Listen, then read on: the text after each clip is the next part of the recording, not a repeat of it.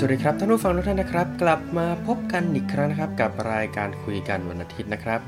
ห่างหายกันไปพอสมควรเลยนะครับ เพราะว่าช่วงหนึ่งผมไปเสพติดการไลฟ์บน Facebook เป็นหลักนะครับ สัปดาห์ที่แล้วนะครับ ก็ไลฟ์ไปประมาณ 3 รอบได้นะครับ ในมือถือ 2 รอบ แล้วก็ผ่านคอมพิวเตอร์อีก 1 รอบก็เลยกลัวกันว่าท่านฟังจะเบื่อเสียงของผมเป็นก่อนนะครับ ก็เลยลดการออกอากาศรายการวันนั้นไป แต่ว่าสำหรับ สัปดาห์นี้นะครับ คุยกันวันอาทิตย์ก็กลับมาประจำการเหมือนเดิมแล้วนะครับ แล้วก็สำหรับท่านที่อยากฟังไลฟ์ที่ผมออกอากาศไปใน Facebook นะครับ ผมแพลนไว้ว่าถ้ามีโอกาสนะครับก็จะนำไลฟ์เหล่านั้นเนี่ยมารีรันอีกครั้งในตัว Anchor ที่นี่ด้วยนะครับ แต่ว่าอาจจะตัดเพลงที่เปิดในรายการออกไป เพื่อลดปัญหาด้านลิขสิทธิ์ประมาณนั้นนะครับ ก็สำหรับคุยกันวันอาทิตย์สัปดาห์นี้ก็หลักๆ เลยก็จะพูดถึงเรื่องโควิด -19 นะครับที่ ตอนนี้ถึงแม้ว่าตัวเลขผู้ติดเชื้อใหม่ในบ้านเราจะเริ่มลดลงแล้ว แต่ว่าตอนนี้ก็มีเรื่องเกี่ยวกับวัคซีนที่มาถึงไทยแล้ว แล้วก็มีมาตรการอื่นๆที่ออกมานะครับ แล้วก็นอกจากนี้นะครับช่วงที่ 2 ของรายการนะครับ เราก็จะพูดถึงเรื่องเกี่ยวกับโควิด ในเกาหลีเหนือนะครับหลายท่านอาจจะพอนึกออกนะครับว่าในประเทศเกาหลีเหนือที่ปิดชายแดน ปิด พรมแดนทุกอย่างแล้วเนี่ยมันจะมีการระบาดของโควิดจริงหรือเปล่านะครับ อันนี้ผมไปเจอ 2 บทความที่น่าสนใจมาก็จะมานำเสนอในรายการวันนี้ด้วยเช่นกันนะครับ ไปกันที่เรื่องแรกก่อนเลยนะครับ ก็คือเรื่องกับวัคซีนล็อตล่าสุดที่มาถึงไทยแล้วนะครับ ก็คือวัคซีนของตัว a s t r a z เซ e c a แล้วก็ของตัว s i n o v a c นะครับที่มาถึงไทยเรียบร้อยแล้วเมื่อวันพุธที่ผ่านมานะครับ ซึ่งประเด็นที่หลายคนตั้งข้อสังเกตก็คือตัว s i n o v a c เนี่ยก่อนหน้านี้มันเคยมีข่าวว่า ผลการทดสอบไม่โอเค ติดปัญหานั่นนี่อะไรประมาณนี้ครับ เราก็เลยไปหาข้อมูลเพิ่มเติมนะครับ ว่ามีการทดสอบเพิ่มเติมหรือเปล่าอะไรยังไงนะครับ ซึ่งข้อมูลจากสำนักข่าวรอยเตอร์เมื่อเดือนมกราคมที่ผ่านมานะครับ ระบุว่าตัวซิโนแวคนะครับ ผลทดสอบก็คือ มีการทดสอบที่บราซิล มีการทดสอบที่ตุรกี แล้วก็อินโดนีเซียนะครับ ผลการทดสอบเป็นแบบนี้นะครับ ผลการทดสอบที่บราซิลระบุว่า วัคซีนซิโนแวคอันนี้นะครับ มีประสิทธิภาพในการป้องกันโควิด -19 ได้ 50.65%นะครับ ซึ่งไอ้ 50.65%อันเนี้ยเป็นการทดสอบที่ทำกับกลุ่มแพทย์นะครับ แล้วก็กลุ่มบุคลากรในการแพทย์ทั้งหมดรวม 12,396 คนนะครับ แล้วก็ทางผลการทดสอบของทางตุรกีนะครับ อยู่ที่ 91.25%นะครับ โดยมีการทดสอบกับ ผู้เคสผู้ป่วยประมาณ 29 เคสด้วยกันนะครับ แล้วก็สำหรับผลของอินโดนีเซียนะครับ อยู่ที่ 65.3%แต่ว่าในเนื้อข่าวของรอยเตอร์ไม่ได้ระบุนะฮะว่ามีการทดสอบกี่เคสอะไรยังไงประมาณนี้นะครับ ซึ่งมีผู้เชี่ยวชาญท่านหนึ่งนะครับ ได้ให้ความเห็นกับรอยเตอร์เอาไว้ว่า เหตุผลที่ตัวเลขทดสอบของบราซิลมีเปอร์เซ็นต์ที่ค่อนข้างต่ำแบบนั้น เพราะว่า 1. อัตราการระบาดในบราซิลค่อนข้างสูง 2. กลุ่มที่เอามาทดสอบส่วนใหญ่เนี่ยจะเป็นกลุ่มบุคลากรทางการแพทย์ ซึ่งจะมีโอกาสเจอเชื้อสูงอยู่แล้วทำให้ผลอาจจะคลาดเคลื่อนไปบ้างนะครับ อันนี้คือผู้เชี่ยวชาญที่ได้ให้ความเห็นกับทางรอยเตอร์เอาไว้นะครับ แล้วก็ทางรอยเตอร์ก็ได้ระบุเพิ่มเติมว่า ถึงแม้ว่าผลการทดสอบในบราซิลนะครับจะอยู่ที่ 50.65%ในด้านการป้องกันโควิด -19 นะครับ แต่ว่า ในผลการทดสอบเดียวกันเนี่ยเขาบอกว่า มีประสิทธิ์ตัวซิโนแวคอันเนี้ยมีประสิทธิภาพในการป้องกัน การป่วยถึงขนาดที่ต้องกินยาครับ 83.7%แล้วก็สามารถลดโอกาสในการเข้าโรงพยาบาลหรือเสียชีวิตได้ 100%นะครับ อันนี้คือที่ทางตัวแทนซิโนแวคได้ให้ข้อมูลไว้กับทางรอยเตอร์นะครับ เกี่ยวกับผลทดสอบที่บราซิล สรุปง่ายๆคือใน50.65%เนี่ย คือการป้องกันเชื้อที่จะเข้ามาสู่ร่างกาย เพราะอย่างที่บอกไปแล้วว่าวัคซีนอะไม่ใช่ฉีดแล้วแบบรักษาโรคที่มีอยู่ให้หายไป แต่ว่าเป็นการฉีดเพื่อกระตุ้นภูมิคุ้มกัน ซึ่ง ผลทดสอบในบราซิลที่50.65%อันเนี้ยคือผลทดสอบที่ระบุว่าซิโนแวคอันเนี้ยสามารถป้องกันเชื้อโควิด -19 เข้ามาสู่ร่างกายได้ แต่ไม่มีอาการแฝงไม่มีอะไรประมาณนี้นะครับ คือป้องกันได้ 50.65%แต่ว่า ที่เหลือเนี่ยก็คืออาจจะมีอาการเข้ามาแต่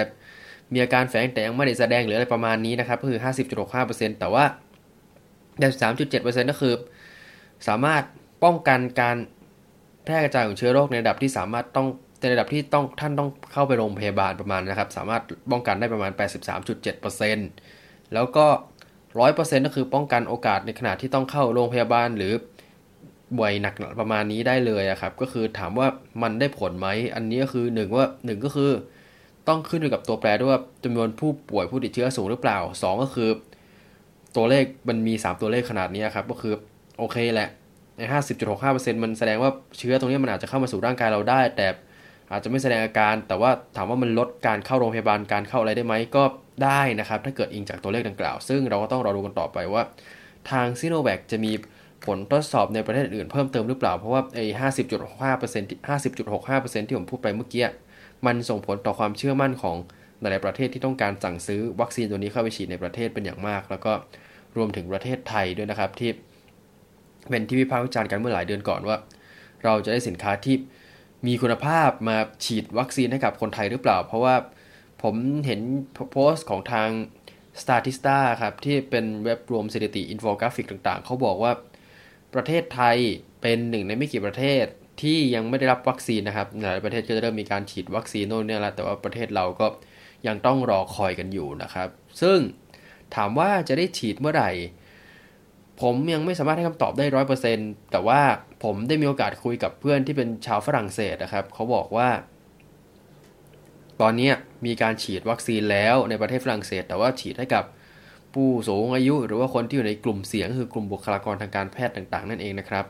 เพื่อนผมคนนี้เขาบอกว่าเขาจะได้ฉีดวัคซีน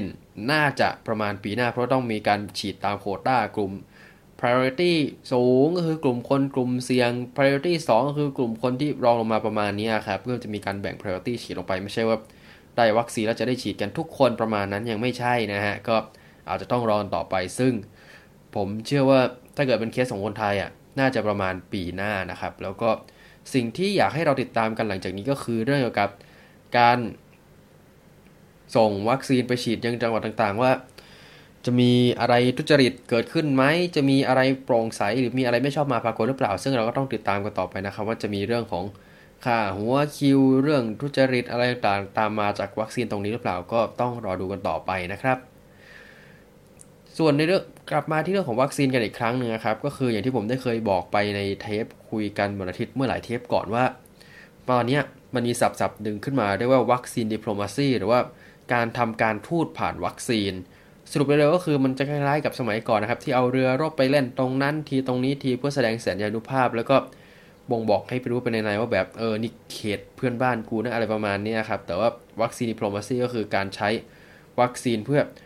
สร้างอำนาจทางการทูตนั่นเองนะครับ ซึ่งในเทปนั้นเนี่ยผมได้ตั้งข้อสังเกตว่าทำไมประเทศมหาอำนาจหลายๆประเทศ ทั้งกลุ่มซีก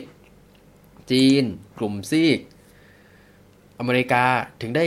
รักเอเชียตะวันออกเฉียงใต้ อยากดูแลเอเชียตะวันออกเฉียงใต้ อยากเอาวัคซีนมาส่งให้เรากันมากขนาดนี้ ซึ่งคำตอบก็ออกมาแล้วนะครับว่าทั้งทางออสเตรเลีย ญี่ปุ่น จีน แล้วก็กลุ่มอำนาจหลายประเทศต้องการที่จะ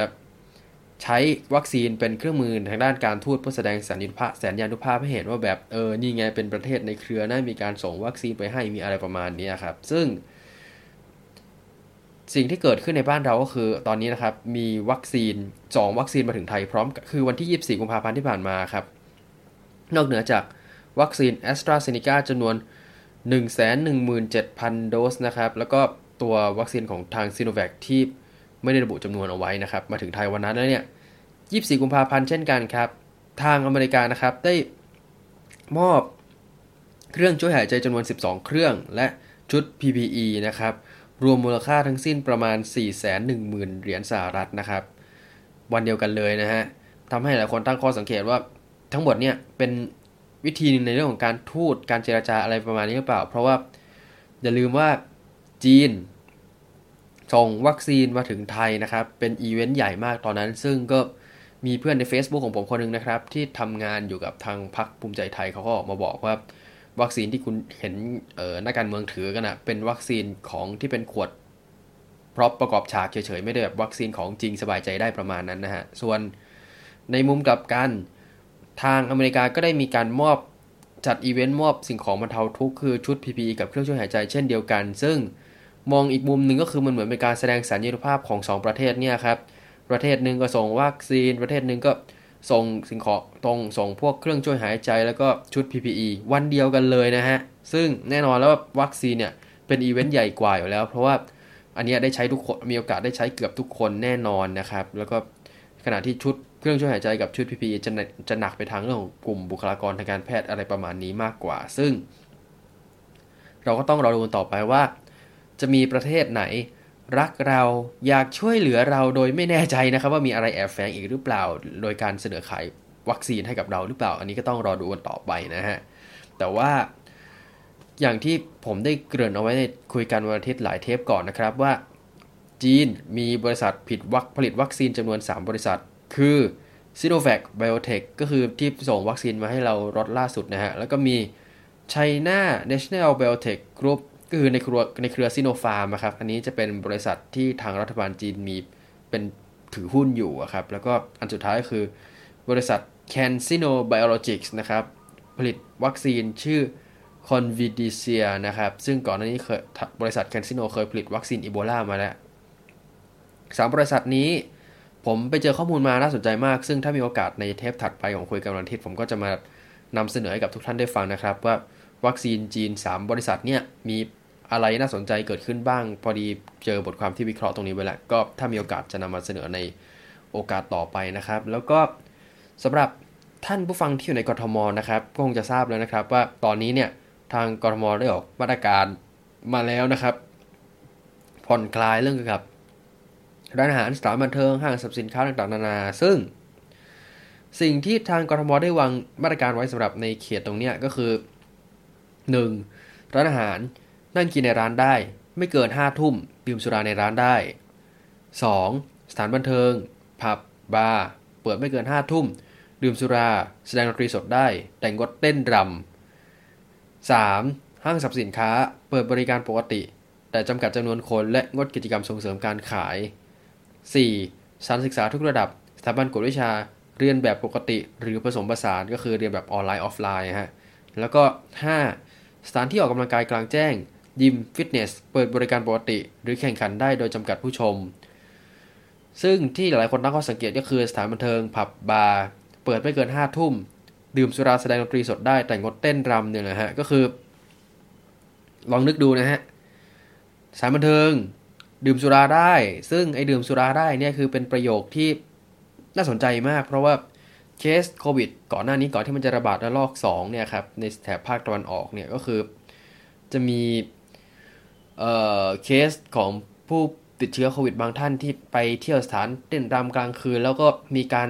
ดื่มเหล้าร่วมกันนะครับ กับผู้ป่วยโดยที่ไม่รู้มารู้ตัวอีกทีคือตัวเจอเชื้อเจออะไรต่างๆนานาแล้วประมาณเนี้ยมันก็เลยทำให้หลายคนตั้งข้อสงสัยว่า งดเต้นรำแต่ดื่มสุราได้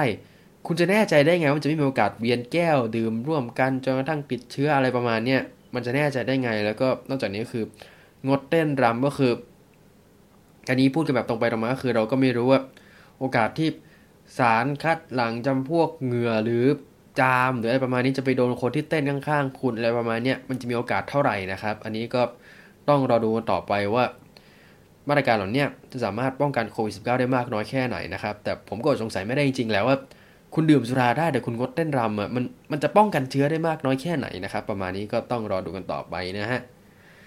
เอาละครับ ไปกันที่ประเด็นใหญ่สัปดาห์ที่แล้วนะครับซึ่งจริง ๆ ผม plan ไว้ว่าจะพูดเอาไว้ในรายการพร่ามคนเดียวครับ รายการไลฟ์ของผม แต่ว่าเนื่องจากสัปดาห์ที่แล้วมีติดปัญหานะครับ เกี่ยวกับระบบไลฟ์ต่างๆ นานาทำให้เวลาในการ live delay ไปประมาณ 1 ชั่วโมงนะครับ แล้วก็จบพิธีก็ประมาณเที่ยงคืนกว่าๆเลยครับ ก็เลยไม่ได้พูดเรื่องนี้ครับ ประเด็นที่ผมค้างเอาไว้แล้วก็ไม่ได้พูดก็คือเรื่องที่ว่ามลรัฐเท็กซัส เกิดเหตุการณ์พายุหิมะเข้ามานะครับทำให้เกิดปัญหาไฟดับผู้คนใช้ไฟไม่ได้เป็นจำนวนมากนะครับ ซึ่งจากเท่าที่ผมฟังคนที่อยู่เท็กซัสแล้วก็ให้คำสัมภาษณ์ในรายการพอดแคสต์เขาเองเนี่ยเขาบอกว่า เปิดวิทยุตอนเช้า ดูมีแค่รายการเพลงรายการอะไรประมาณนี้เท่านั้นที่พูดเรื่องเกี่ยวกับว่าประชาชนต้องทำอะไรยังไงประมาณนี้ คลื่นรายการข่าวส่วนใหญ่จะไม่พูดว่า ตอนนี้เกิดเหตุพายุหิมะถล่มประชาชนสามารถรวมตัวกันได้ที่นั่นที่นี่ประมาณนี้ครับ ซึ่งมันผิดปกติเหมือนกันนะ ไม่รู้เหมือนกันว่าสมัยนี้คนใช้เน็ตมากขึ้นหรือเปล่าถึงได้แบบไม่ค่อยได้มีการสื่อสารเรื่องเกี่ยวกับภัยพิบัติทางช่องทางออฟไลน์อย่างวิทยุเหมือนแต่ก่อนแล้วนะครับ แต่ว่าสิ่งที่เกิดขึ้นหลังจากพายุหิมะตรงนั้นก็คือ เกิดปัญหาไฟดับขึ้นนะครับ แล้วก็ทางสำนักข่าวรอยเตอร์ได้ระบุว่าค่าไฟนะครับ มีการขึ้นราคาถึง 10,000%นะครับ จากปกติก่อนหน้านี้เนี่ย ที่ค่าไฟอยู่ที่ประมาณ 30ถึง50เหรียญสหรัฐต่อ1เมกะวัตต์ชั่วโมงนะครับ ค่าไฟหลังจากที่มีพายุหิมะขึ้นไปแล้วเนี่ย มันวิ่งขึ้นไปอยู่ที่ประมาณ 9,000 เหรียญต่อเมกะวัตต์ชั่วโมงนะครับ ซึ่งต้องเล่าก่อนว่าระบบไฟฟ้าของทางเท็กซัสนะครับ ถ้าผมจำไม่ผิดนะฮะก็คือจะเป็นระบบที่เหมือนให้ เอกชนมีการผลิตไฟฟ้า แล้วก็จะมีหน่วยงานกลางที่ว่าชื่อว่า ERCOT หรือว่า Electric Reliability Council of Texas จะเป็นคนที่เหมือนดูแลเรื่องกับราคาตรงกลางตรงนี้นะครับ แต่ว่าพอมันเป็นของมีเอกชนเข้ามาเกี่ยวข้อง ไม่ใช่เป็นหน่วยงานของภาครัฐที่ว่าราคาไหนก็ราคานั้น พอพอมีเกิดเหตุการณ์แบบนี้ปุ๊บดีมานพุ่งขึ้นทำให้ค่าไฟสูงขึ้นถึง 10,000%อย่างที่ได้บอกไปแล้วนั่นเองนะครับ ซึ่งประเด็นตรงนี้เนี่ยมีคนตั้งข้อสังเกตว่า ERCOT จงใจเอื้อนายทุนหรือเปล่า เพราะว่าก่อนหน้านี้มีข่าวออกมาว่า มีโรงไฟฟ้าบางแห่งที่เหมือนสเปค ไม่ได้มาตรฐานมีอุปกรณ์ชำรุดซึ่ง ERCOT ก็รู้อยู่แล้ว แต่ว่าไม่ได้เข้าไปซ่อมแซมจนกระทั่งเกิดเหตุการณ์พายุหิมะดังกล่าว จนทำให้เกิดปัญหาขาดไฟขึ้นนะครับ แล้วก็มีคนตั้งข้อสังเกตเช่นกันว่า ก่อนหน้านี้ประมาณปี 2000 กว่าที่ทางแถบลอสแอนเจลิสเคยเกิดเคสที่บริษัท เอนรอนนะครับ ตัดไฟที่โรงไฟฟ้าของตัวเองเพื่อที่ว่าจะได้ขึ้นค่าไฟแล้วก็ทำกำไรในตลาดหุ้นนะครับ อันนี้มีหลักฐานมีอะไรออกมาแล้ว มีสารคดีใน YouTube ด้วยไปดูกันได้นะครับทำให้หลายคนกลัวว่า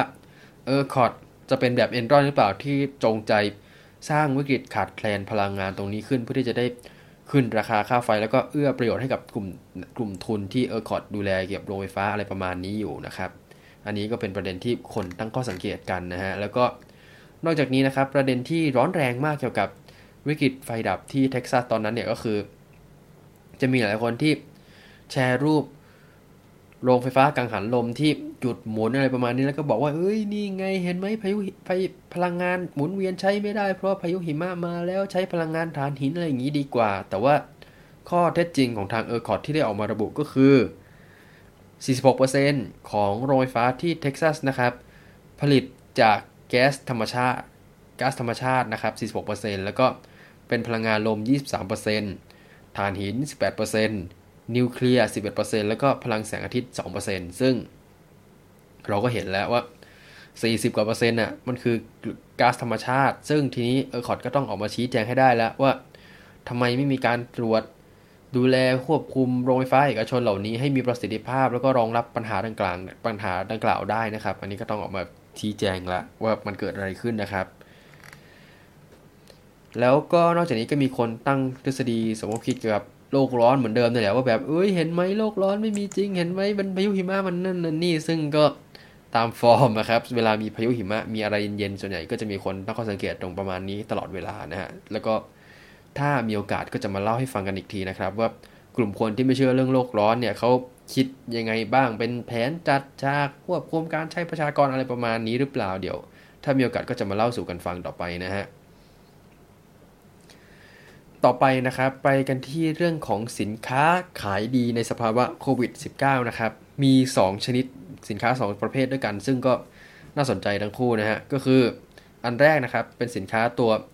รองเท้า Crocs นะครับ รองเท้า Crocs อันนี้เนี่ยเป็นรองเท้าที่ได้รับความนิยมมากในช่วงโควิด -19 ซึ่งมีคนตั้งข้อสังเกตว่าเป็นเพราะช่วงเวลาที่ทุกคนอยู่บ้าน ไม่ต้องออกไปทำงานทำให้คนไม่ต้องใส่รองเท้าหนังรองเท้าคุณภาพดีอะไรต่างๆนานา มีอะไรก็ใส่รองเท้าครอกส์อันนี้เดินเล่นในบ้านได้นะครับทำให้ยอดขายรองเท้าครอกส์เนี่ยขายดีขึ้นมาทันทีเลยนะครับ แล้วก็ผลที่ตามมาคือรองเท้าครอกส์มียอดขายที่ ดีขึ้นมากในช่วงควอเตอร์4นะครับ ปี 2020 นะครับ แล้วก็ทำกำไรเมื่อเทียบกับปีที่แล้วอยู่ที่ยอดขายของไตรมาสที่4ครับของ Crocs นะครับ อยู่ที่ประมาณ 183 ล้านเหรียญนนะครับ ตัว Net Income ตรงนี้เนี่ย เมื่อเทียบกับ 19 ล้านเหรียญเมื่อปีเดียวกันนะครับ ความนิยมที่พุ่งสูงขึ้นนี้ครับทำให้ทาง CEO รู้สึกมั่นใจขึ้นนะครับ ว่าสินค้าของเราเนี่ย ตอบโจทย์ผู้บริโภค แล้วก็อาจสร้าง แบรนด์ให้อยู่ในใจผู้บริโภคได้ในระยะยาวได้เช่นกัน เพราะว่าตอนนี้เนี่ยทาง Crocs ก็เตรียมที่จะออกสินค้าใหม่ๆออกมาอีกนะครับ เช่นแซนเดลหรือว่ารองเท้าแตะแบบที่คนบ้านเราใส่กันนี่แหละ Crocs ก็เตรียมที่จะผลิตสินค้าตัวดังกล่าวออกมาเพิ่มนะครับ เพื่อตอบโจทย์ลูกค้ามากขึ้นรวมถึงมี คนที่ชื่นชอบรองเท้า Crocs หลายคนก็มีการ เอ่อเรียกว่าตกแต่งรองเท้าให้ตอบโจทย์ข้ากับตัวเองเหมือนเป็นการ personalize รองเท้าของเขาเพื่อให้เข้ากับบุคลิกของผู้ใส่นั่นเองนะครับ แล้วก็มีคนดังหลายคนที่ชื่นชอบรองเท้า Crocs เช่น Justin Bieber หรือว่า Post Malone นะครับก็เป็นแฟนของรองเท้า Crocs เช่นเดียวกัน ซึ่งอันนี้ผมก็เซอร์ไพรส์เหมือนกันนะ เพิ่งรู้ว่า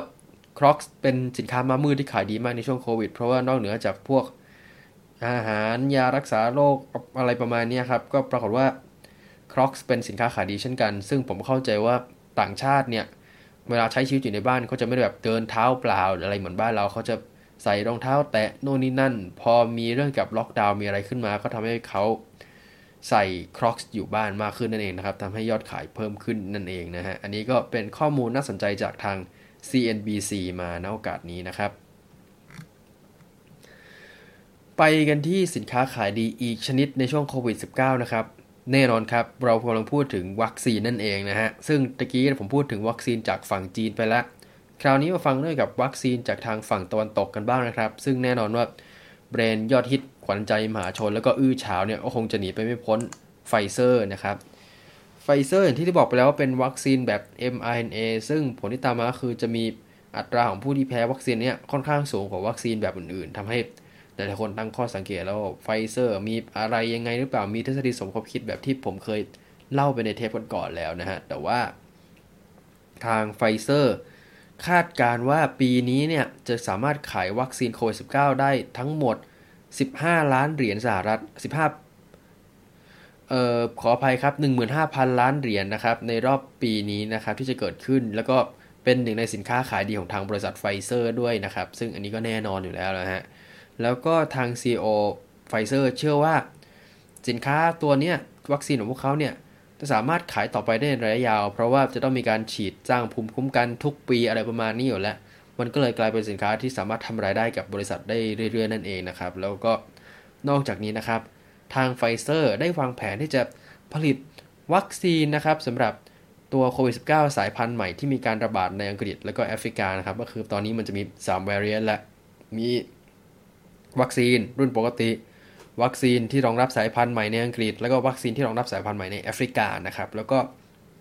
นอกจากนี้เนี่ยทางหน่วยงานของสหรัฐที่เกี่ยวข้องกับด้านการออกกฎหมายประมาณนี้ก็อนุญาตให้ไฟเซอร์นะครับ ระบุว่า 1 ขวดวัคซีนเนี่ยสามารถใช้ฉีดได้ 6 ครั้งนะครับ จากที่ก่อนหน้านี้อนุญาตให้ใช้ได้แค่ 5 ครั้งนะครับ อันนี้ก็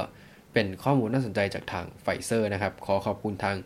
Wall Street Journal ด้วยนะฮะสำหรับข้อมูลสำหรับท่านที่อยากทราบตัวเลข ผลประกอบการอะไรเต็มๆไปอ่านในนั้นได้ แต่ว่าอันนี้ก็เป็นข้อมูลที่สรุปออกมานะครับ แล้วก็มีคนตั้งข้อสังเกตอีกนั่นแหละว่าโอ้ยไฟเซอร์ทำกำไรจากเหตุการณ์ครั้งนี้อะไรประมาณนี้เหมือนทฤษฎีสมคบคิดแบบเดิมๆนะฮะที่บอกว่าวัคซีนเป็นอันตรายอย่าไปฉีด ให้บริษัทยามันร่ำรวยให้ทานยาโน่นนี้นั่นนี้ดีกว่า ซึ่งผมก็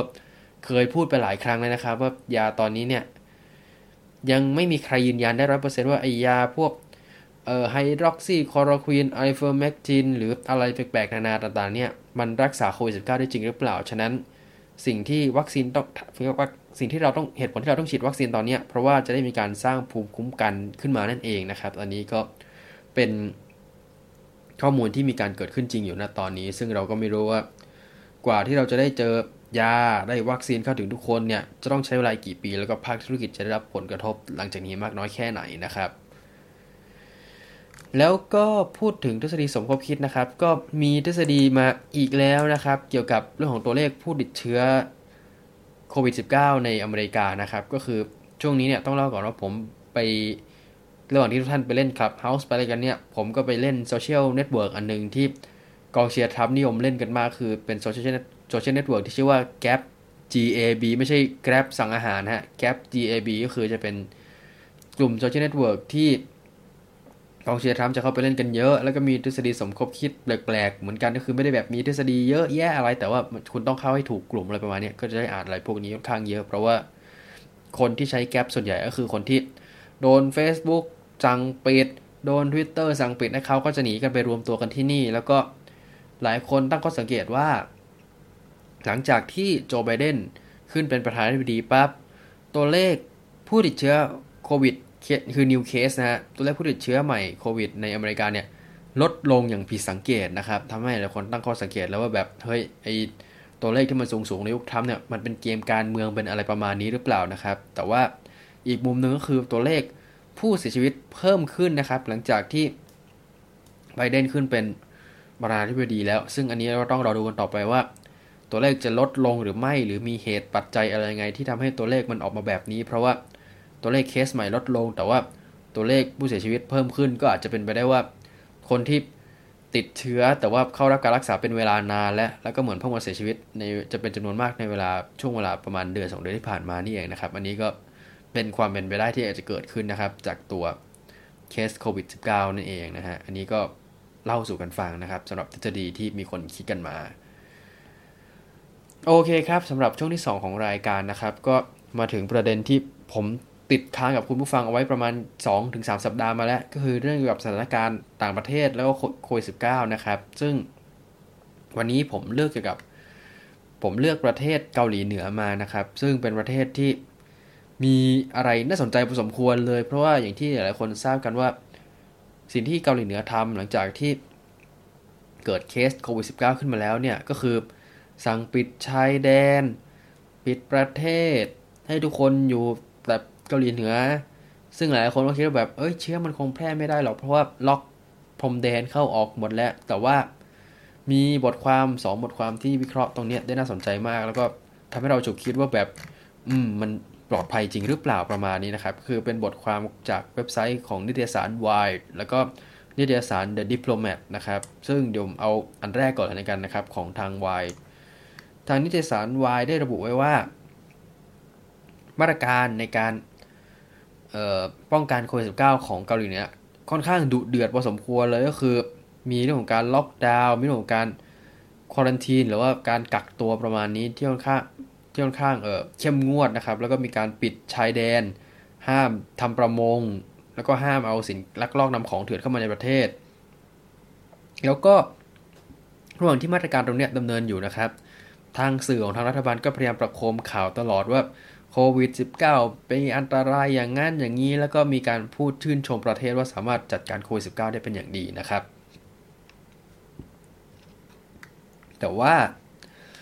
ตัวเลขผู้ติดเชื้อโควิด -19 จริง ๆ จะเป็นอย่างไรในเกาหลีเหนือนั้น ไม่มีใครรู้นะครับ แล้วก็คุณโซคิวพาร์คนะครับ ซึ่งเป็นคนที่ดูแลหน่วยงานชื่อว่า Liberty in North Korea ก็คือเป็นหน่วยงานที่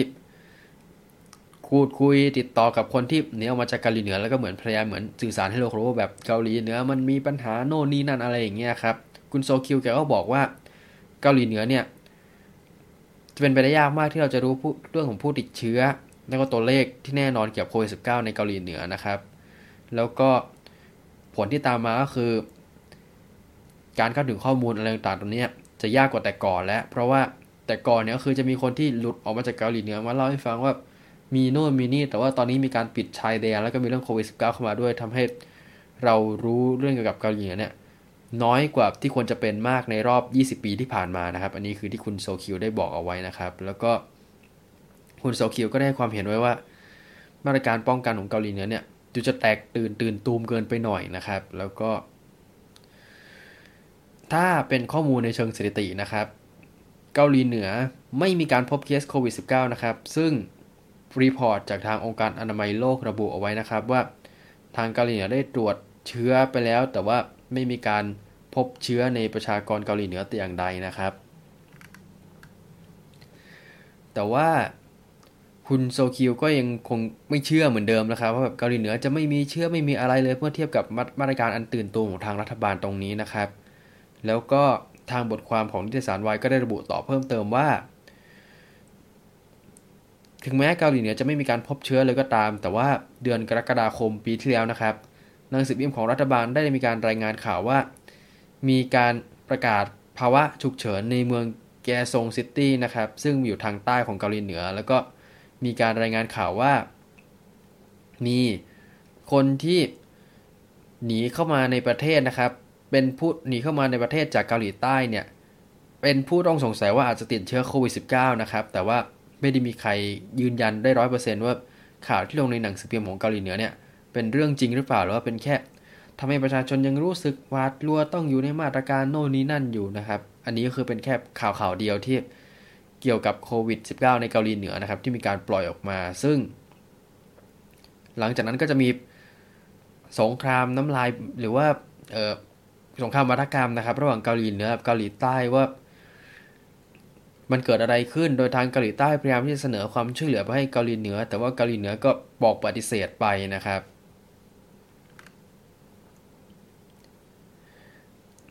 แล้วก็สาเหตุที่ข้อมูลของเกาหลีเหนือเชื่อถือไม่ค่อยได้ เพราะว่าอย่างที่บอกไปแล้วว่า 1. สื่อส่วนใหญ่เนี่ยจะถูกเซ็นเซอร์โดยภาครัฐ 2. ตัวแทนจากองค์การกาชาติสากลเนี่ยก็ออกจากเกาหลีเหนือไปแล้วตั้งแต่วันที่ 2 ธันวาคมที่ผ่านมานะครับ แล้วก็อย่างที่บอกไปว่า เราไม่มีใครรู้ ไม่มีใครรู้ครับว่า ผลผู้ติดเชื้ออะไรประมาณนี้มันจะมีเท่าไหร่กันแน่ แล้วก็มีแค่ตัวเลขที่รายงานกับทางองค์การอนามัยโลกนะครับว่า มีการกักตัวคนทั้งหมด 33,223 คนนะครับ แล้วก็ไม่ได้มีการอัปเดตข้อมูลหลังจากนั้นว่ามีผู้ติดเชื้อเพิ่มเติมหรือเปล่านะครับ แต่ว่ามีคนตั้งข้อสังเกตว่า ด้วยความที่ พรมแดนเกาหลีเหนือนั้นค่อนข้างใกล้กับจีน แล้วก็มีความสัมพันธ์อันดีในด้านการทูตประมาณนี้ครับทำให้ไม่มีใครรู้ว่ามีคนจากจีนหลุดเข้ามาในเกาหลีเหนือ แล้วก็มีการแพร่เชื้ออะไรมากน้อยแค่ไหนนะครับ แล้วก็นอกจากนี้นะครับก็คือ มาตรการของเกาหลีเหนือที่ดังนิสานวายระบุเอาไว้นะครับ นอกเหนือจากเรื่องของการปิดชายแดนแล้วเนี่ยก็จะมีเรื่องการ จำกัดประชาชน ห้ามเคลื่อนย้ายห้ามท่องเที่ยว ห้ามประชาชนรวมกลุ่ม ให้ประชาชนใส่หน้ากาก แล้วก็สื่อของทางเกาหลีเหนือก็จะประโคมข่าวแบบประชาชนต้องทำอะไรยังไงประมาณนี้นะครับ แล้วก็นอกจากนี้นะครับในแถบชายแดนเนี่ยก็จะมีการเพิ่มเจ้าหน้าที่เฝ้าระวังแถบชายแดนมากขึ้น แล้วก็ออกมาตรการสั่งยิงได้ทันทีนะครับสำหรับคนที่ เป็นผู้สงสัยติดโควิด -19 แล้วก็ไม่ยอมฟังคำสั่งเจ้าหน้าที่นะครับ ก็คือเขาสั่งเขาเขียนแล้ว่า shoot to kill order คือเหมือนสั่งยิงได้เลยนะฮะ ซึ่งก็ดูเดือดมากนะฮะ แล้วก็ว่ากันว่าทางเกาหลีใต้ระบุนะครับว่าเจอเคสของคนที่แหกกฎตรงนี้ครับแล้วก็ถูกสั่งยิงไปแล้วนะครับหคนด้วยกันนะครับ ซึ่งอันนี้ก็ไม่มีใครรู้ว่าเป็นข้อได้จริงประการใดนะครับ แล้วก็ มีข้อมูลน่าสนใจนะครับ เกี่ยวกับผลกระทบจากการสั่งห้ามทำประมงที่ได้บอกไปแล้วนะครับ ก็คือมีองค์กรองค์กรหนึ่งชื่อ global fishing watch นะครับ ที่คอยดูเรื่องกับการทำประมงแต่ละประเทศว่าส่งผลอะไรยังไงนะครับ ผลจากดาวเทียมขององค์กรนี้ระบุว่า การทำประมงเถื่อนในแถบทะเลรัสเซียนั้น ลดลงไปถึง 95%เมื่อเทียบกับปีก่อน แล้วก็การทำประมงในแถบเกาหลีเหนือหน้าน้ำเกาหลีเหนือเองเนี่ย ลดลงกว่าถึง 50%นะครับ เมื่อเทียบกับปีที่แล้วนะฮะ ซึ่งทำให้หลายคนตั้งข้อสังเกตว่า มันส่งผลต่อคุณภาพชีวิตของประชากรหรือเปล่า เพราะว่าเกาหลีเหนืออย่างที่บอกไปแล้วนะครับ ว่าเป็นประเทศที่โดนคว่ำบาตรเยอะโดนอะไรเยอะ พอสั่งห้ามทำประมงสั่งห้ามอะไรตรงนี้เนี่ยทำให้หลายคนเป็นห่วงเรื่องกับสภาวะความเป็นอยู่ของประชาชนว่าจะอดอยากไหมอะไรหรือเปล่าประมาณนี้นะครับ แล้วก็ ทางสื่อของเกาหลีเหนือนอกเหนือจากระบุเรื่องเกี่ยวกับมาตรการวิธีการป้องกันของประชาชนว่าต้องป้องถ้าคุณต้องป้องกันยังไงจากโควิดสินะครับ สื่อในเกาหลีเหนือก็มีการพยายามประคมข่าวตลอดนะครับ ว่าไวรัสฟลัวไวรัสโควิดสิเนี่ยอันตรายมากแล้วก็มีการสะดุดีคิมจองอึนนะครับว่ามาตรการของเขาได้ผลสามารถทำให้ประชาชนรอดตายจากเชื้อมรณะนี้ได้ประมาณนี้นะครับ อันนี้คือที่มีคนตั้งข้อสังเกตไว้จากนักวิเคราะห์สื่อในเกาหลีเหนือนะครับ ก็ได้มีการระบุไว้อย่างนี้ นอกจากนี้นะครับก็ยังมีการพูดถึงมาตรการป้องกันโควิด -19 แบบแปลก ๆ ด้วยนะครับ เช่นเขาบอกว่าคนที่สูบบุหรี่นะครับจะมีโอกาสติดเชื้อโควิด -19 สูงกว่าคนทั่วไป รวมถึงนกที่มีการอพยพย้ายถิ่นเข้ามานะครับ รวมถึงหิมะตกเนี่ยสามารถแพร่กระจายเชื้อไวรัสได้ แล้วก็สื่อของเกาหลีเหนือก็มีการรณรงค์ให้ประชาชน ใส่แว่นตา ใส่หน้ากาก แล้วก็ใส่หมวกแก๊ปเพื่อป้องกันโควิด -19 นะครับ อันนี้ก็คือที่มีคนวิเคราะห์เอาไว้นะครับ แต่ว่าสิ่งที่เกิดขึ้นก็คือ ถึงแม้ว่าจะมีมาตรการป้องกันโควิด -19 สั่งห้ามคนมารวมตัวกันอะไรก็ตามเนี่ย ประมาณปลายปีที่แล้วนะครับ ก็ยังมีการสั่งให้ประชาชนออกมาทำกิจกรรมเป็นหมู่คณะจัดงานเฉลิมฉลองปีใหม่นะครับ ของทางเกาหลีเหนือนะครับ ซึ่งอันนี้ก็ทำให้หลายคนตั้งข้อสังเกตแล้วแบบเฮ้ยสรุปมันปลอดภัยจริงหรือเปล่า หรือว่าเป็นแค่วัฒนธรรมของทางเกาหลีที่ต้องมีการสดุดีผู้นำจัด สร้างภาพลักษณ์ยิ่งใหญ่ประมาณนี้ครับ แบบที่เท่นที่ทำกันมาทุกปีทำให้ไม่มีใครรู้ว่าไออีเวนต์ตรงเนี้ยมันจะมีการแพร่กระจายเชื้อเกิดขึ้นหรือเปล่า แล้วก็ อีกสิ่งที่มีคนตั้งข้อสังเกตก็คือ ประชาชนส่วนใหญ่ยังไม่สามารถเข้าถึงสบู่ล้างมือ เจลล้างมือได้นะครับ แล้วก็นอกจากนี้ก็คือมีเรื่องกับการใช้ชีวิตของผู้คนที่ส่วนใหญ่ก็จะอยู่ใกล้ ๆ กันมาก ไม่ได้ อยู่กระจายออกไปนะครับทำให้อาจจะมีโอกาสแพร่เชื้อถ้าเกิดมีเชื้อเข้ามาได้ แล้วก็นอกจากนี้เนี่ยก็มีปัญหากับระบบรักษาสุขภาพประมาณนี้นะครับที่อาจจะไม่รองรับกรณีที่เกิดคนติดเชื้อขึ้นมาเป็นจำนวนมากได้เช่นกันนะครับ แล้วก็นอกจากนี้นะครับก็มีข่าวเกี่ยวกับโควิด -19 ในเกาหลีเหนือนะครับ ข่าวล่าสุดเลยก็คือ มีข่าวมาประมาณปลายปีที่แล้วว่า มีความพยายามในการแฮ็กข้อมูลนะครับของทางเกาหลีเหนือนะฮะแฮ็ก บริษัทผลิตวัคซีนแอสตราเซเนกาบริษัทของทางเกาหลีใต้รวมถึงทาง Microsoft ด้วยเช่นกัน ที่ทุกคนก็ตั้งข้อสังเกตว่าแบบ เฮ้ยทำไมอยู่ดีเกาหลีเหนือมันพยายามจะแฮกข้อมูลบริษัทเหล่านี้ เพราะว่าภาพจำของหลายคนก็คือเกาหลีเหนือ มีอินเทอร์เน็ต แต่อินเทอร์เน็ตสงวนไว้ให้กับคนในระดับสูง ระดับรัฐบาล หรือว่ากลุ่มชนชั้นนำเท่านั้นประชาชนไม่มีสิทธิ์ใช้นะครับทำให้หลายคนไม่แน่ใจแล้วว่าทำไมมัน เกาหลีเหนือเกิดริอยากจะแฮ็กข้อมูลประมาณนี้นะครับ แล้วก็อีกอย่างก็คือหลายคนก็มีภาพจำที่ว่าคอมพิวเตอร์ในการใช้ควบคุมยิงจรวดประมาณนี้ยังเป็นคอมพิวเตอร์รุ่นโบราณอยู่ทำให้หลายคนก็แบบอุ้ยประเทศเชยจังเลยมันจะมีปัญญาแฮกได้หรือประมาณนี้ ซึ่งเราก็ต้องรอดูกันต่อไปนะครับ ว่า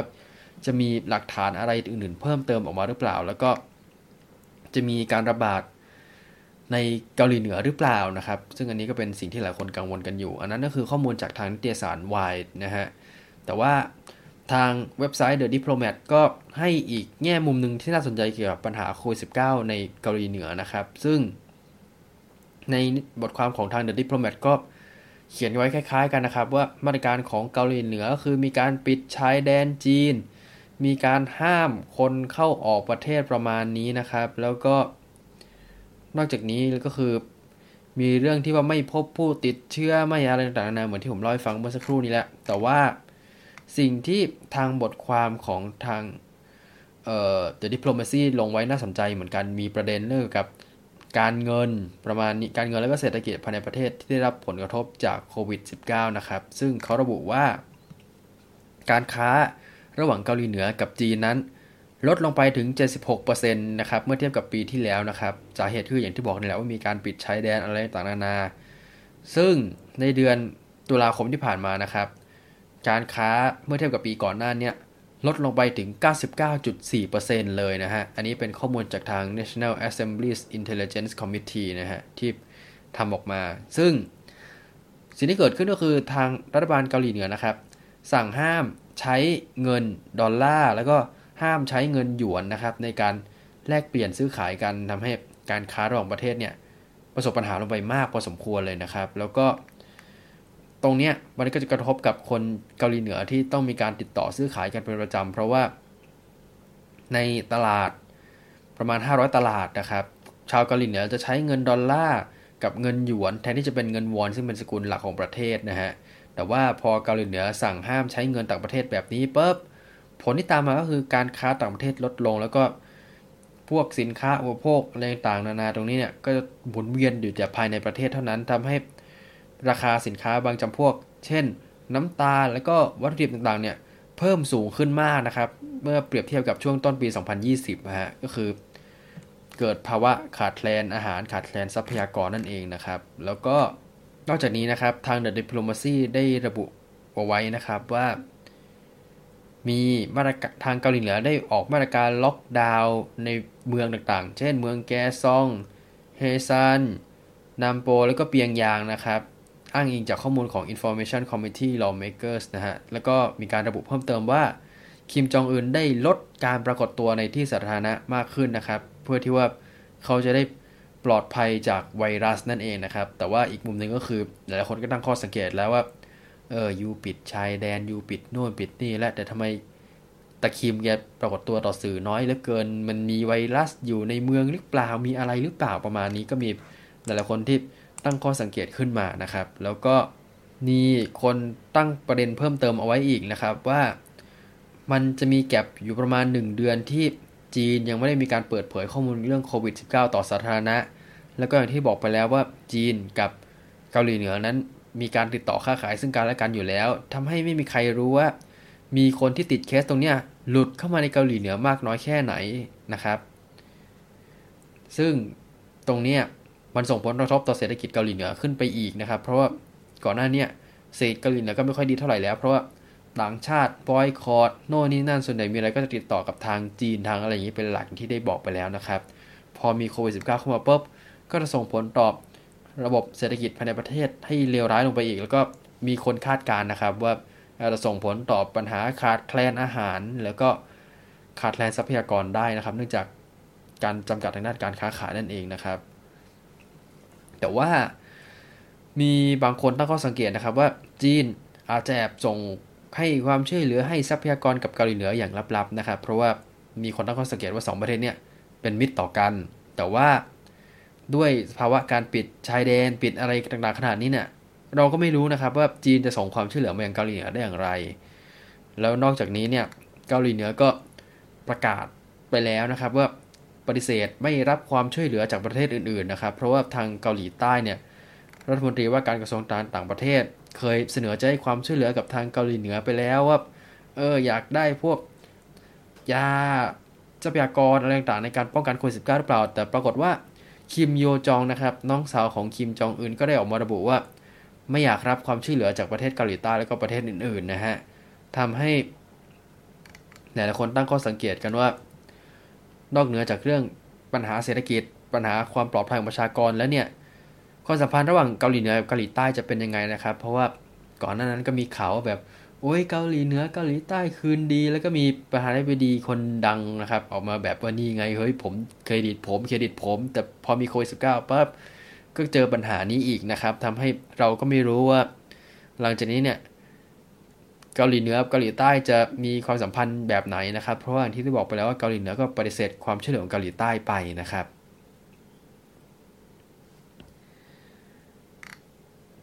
แล้วก็นอกเหนือจากเรื่องของปัญหาโควิด -19 เข้ามาแล้วเนี่ยเกาหลีใต้ก็ได้ออกความเห็นออกมานะครับว่าตอนนี้เกาหลีเหนือมีปัญหาเกี่ยวกับน้ำท่วมอะไรต่างๆนานา ซึ่งน้ำท่วมตรงนี้เนี่ยเลวร้ายกว่าปี 2007 มากทำให้แต่ละคนกังวลว่าโควิดรอบนี้จะส่งผลต่อคุณภาพชีวิตประชากรหรือเปล่า เพราะมันก็มีทั้งโควิดด้วย มีเรื่องน้ำท่วมด้วย มีเรื่องการขาดแคลนทรัพยากรด้วยนะครับทำให้หลายคนไม่รู้ว่า ทรัพยากรที่มีอยู่ในประเทศตรงนี้เนี่ยมันจูไปได้นานเท่าไหร่นะครับ แล้วก็ทางบทความของ The Diplomat ก็มีการยกตัวอย่างอาหารที่ต้องมีการนำเข้าจากจีนนะครับ เช่นน้ำมันถั่วเหลือง น้ำตาล แป้งประมาณนี้ครับก็คือเป็นอาหารที่ไม่สามารถผลิตขึ้นได้ในเกาหลีเหนือต้องมีการนำเข้าเข้ามา แต่ว่าพอมีโควิด -19 เข้ามาปุ๊บราคาของสินค้าเหล่านี้ก็พุ่งสูงขึ้นมากนะครับ แล้วก็อาจส่งผลต่อคุณภาพชีวิตของประชากรได้นะครับ ซึ่งจากเคสทั้งหมดที่ผมเล่ามาเนี่ย ก็แสดงให้เห็นถึงวิธีการป้องกันโควิด -19 ของเกาหลีเหนือที่มีหลายประเด็นที่น่าสงสัยนะครับว่ามีบางคนที่บอกว่าป้องกันแบบสุดตรงจนอาจส่งผลกระทบต่อคุณภาพชีวิตประชากรหรือเปล่า แล้วก็เรื่องของประสิทธิภาพในการป้องกันที่ไม่มีใครรู้แน่ชัดว่า มีคนติดเชื้อโควิด -19 ในเกาหลีเหนือหลงเหลืออยู่มากน้อยแค่ไหน เพราะว่ามันก็มีข่าวแค่ว่า มีกักตัวไป30,000กว่าคน มีคนที่พยายามจะเข้ามาจากเกาหลีใต้แบบหนึ่งอะไรประมาณนี้ครับ มีข่าวมาเรื่อยๆ แต่ไม่มีใครรู้ว่ามันป้องกันได้มากน้อยแค่ไหน แล้วก็มาตรการที่สุดตรงแบบนี้อาจจะส่งผลต่อการใช้ชีวิตของประชากรอาหารทรัพยากรต่างๆ ซึ่งเราก็ต้องรอดูกันต่อไปนะครับว่าเกาหลีเหนือจะมีอะไรในเรื่องของการช่วยเหลือประชาชนตรงนี้หรือเปล่า ซึ่งโอเคแหละข้อมูลที่ออกมาจากเกาหลีเหนือส่วนใหญ่จะเป็นแบบ ภาครัฐเองอาจจะมีการประโคมข่าวบิดเบือนอะไรประมาณนี้ส่วนหนึ่ง แต่ว่าอีกมุมหนึ่งก็คือลึกๆเราก็อยากรู้เหมือนกันนะว่าเกาหลีเหนือเจอจึกหนักขนาดนี้ เขาจะกลับมาฟื้นฟูประชากรภายในประเทศได้อย่างไรนะครับ โดยเฉพาะเรื่องของความอดอยากความหิวโหยต่างๆนานาที่หลายๆคนตั้งข้อกังขาไว้นั่นเองนะครับ ครับทั้งหมดนี้นะครับก็คือเนื้อหาสาระจากรายการคุยกันวันอาทิตย์ประจำสัปดาห์นี้นะครับ ถ้าท่านมีข้อติชมเสนอแน่อะไรก็สามารถแจ้งกันเข้ามาได้นะครับที่ escape from mad world at yahoo com หรือว่าใน Facebook ส่วนตัวของผมนะครับ ขอให้ทุกท่านปลอดภัยและห่างไกลจากโรคร้ายนะครับ กลับมาพบกันใหม่ได้ในสัปดาห์หน้านะครับสำหรับวันนี้สวัสดีครับ